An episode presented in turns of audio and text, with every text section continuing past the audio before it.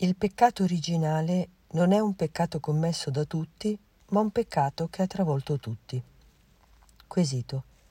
Buona serata, Padre Angelo. In diverse omelie nella mia parrocchia, il peccato originale è definito come una responsabilità collettiva di tutta l'umanità, non solo dei progenitori, in quanto virtualmente essi sarebbero stati condizionati da tutti i peccati dell'umanità e quindi sarebbero stati spinti a commettere il peccato originale, del quale saremmo così tutti colpevoli. Nel Catechismo della Chiesa Cattolica, però, trovo scritto che il peccato originale per tutti gli uomini discendenti di Adamo ed Eva è contratto, non commesso, e non ha per noi carattere di colpa personale. Inoltre è un avvenimento primordiale, non un circolo vizioso. Vedi numero trecentonovanta, quattrocentoquattro e quattrocentocinque del Catechismo. Sono una catechista e non vorrei mai imparare e insegnare cose non conformi all'insegnamento della Chiesa Cattolica. Mi aiuti, la prego. Grazie. Risposta del sacerdote. Carissima, San Paolo nella lettera ai Romani scrive: quindi, come a causa di un solo uomo il peccato è entrato nel mondo e con il peccato la morte, e così in tutti gli uomini si è propagata la morte, poiché tutti hanno peccato, vedi lettera ai Romani, capitolo cinque, versetto dodici. Come si vede, vi sono due affermazioni. La prima: il peccato è stato commesso da uno solo. La seconda: nel peccato di Adamo tutti hanno peccato. Come vanno intese queste due affermazioni? Abbiamo due pronunciamenti autorevoli da parte del Magistero. Il primo è del Papa Paolo sesto nella solenne professione di fede del millenovecentosessantotto, in cui ha ribadito i punti irrinunciabili della dottrina cristiana. A proposito del peccato originale ha detto: noi crediamo che in Adamo tutti hanno peccato, il che significa che la colpa originale da lui commessa ha fatto cadere la natura umana, comune a tutti gli uomini, in uno stato in cui essa porta le conseguenze di quella colpa, e che non è più lo stato in cui si trovava all'inizio nei nostri progenitori, costituiti nella santità e nella giustizia, e in cui l'uomo non conosceva né il male né la morte. È la natura umana così decaduta, spogliata della grazia che la rivestiva, ferita nelle sue proprie forze naturali e sottomessa al dominio della morte, che viene trasmessa a tutti gli uomini. Ed è in tal senso che ciascun uomo nasce nel peccato.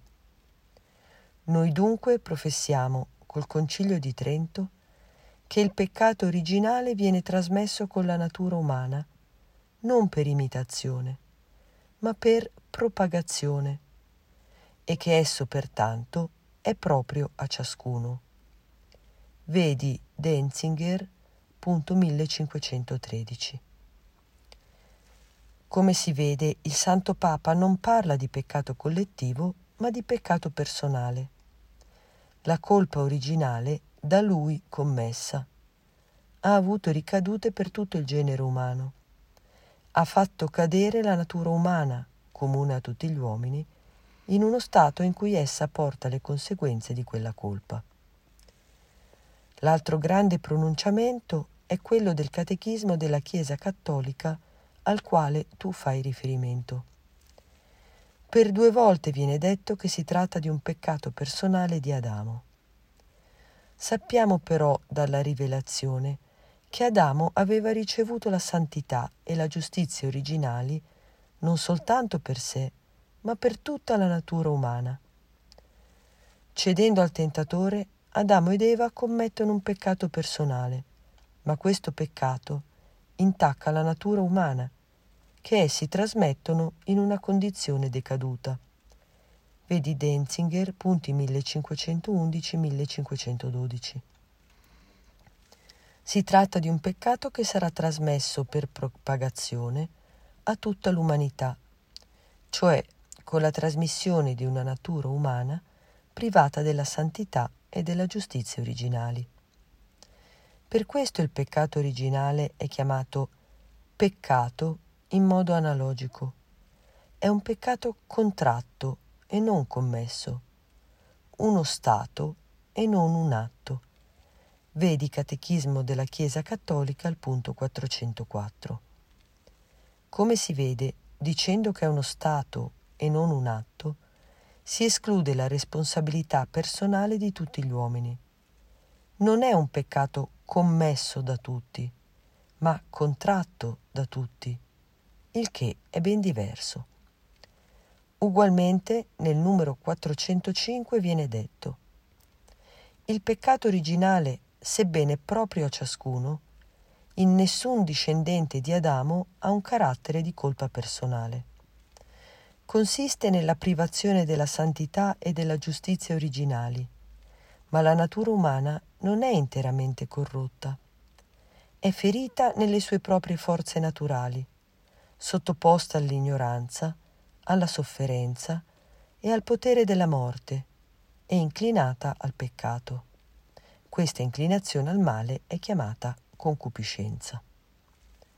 Pertanto, nel peccato di Adamo, tutti hanno peccato, nel senso che tutti ne sono stati coinvolti nelle sue conseguenze, e non già che tutti l'abbiano commesso. Questo è quanto afferma il Magistero della Chiesa. Con l'augurio di perseverare sempre nella precisione della dottrina della fede, ti benedico e ti ricordo nella preghiera. Padre Angelo.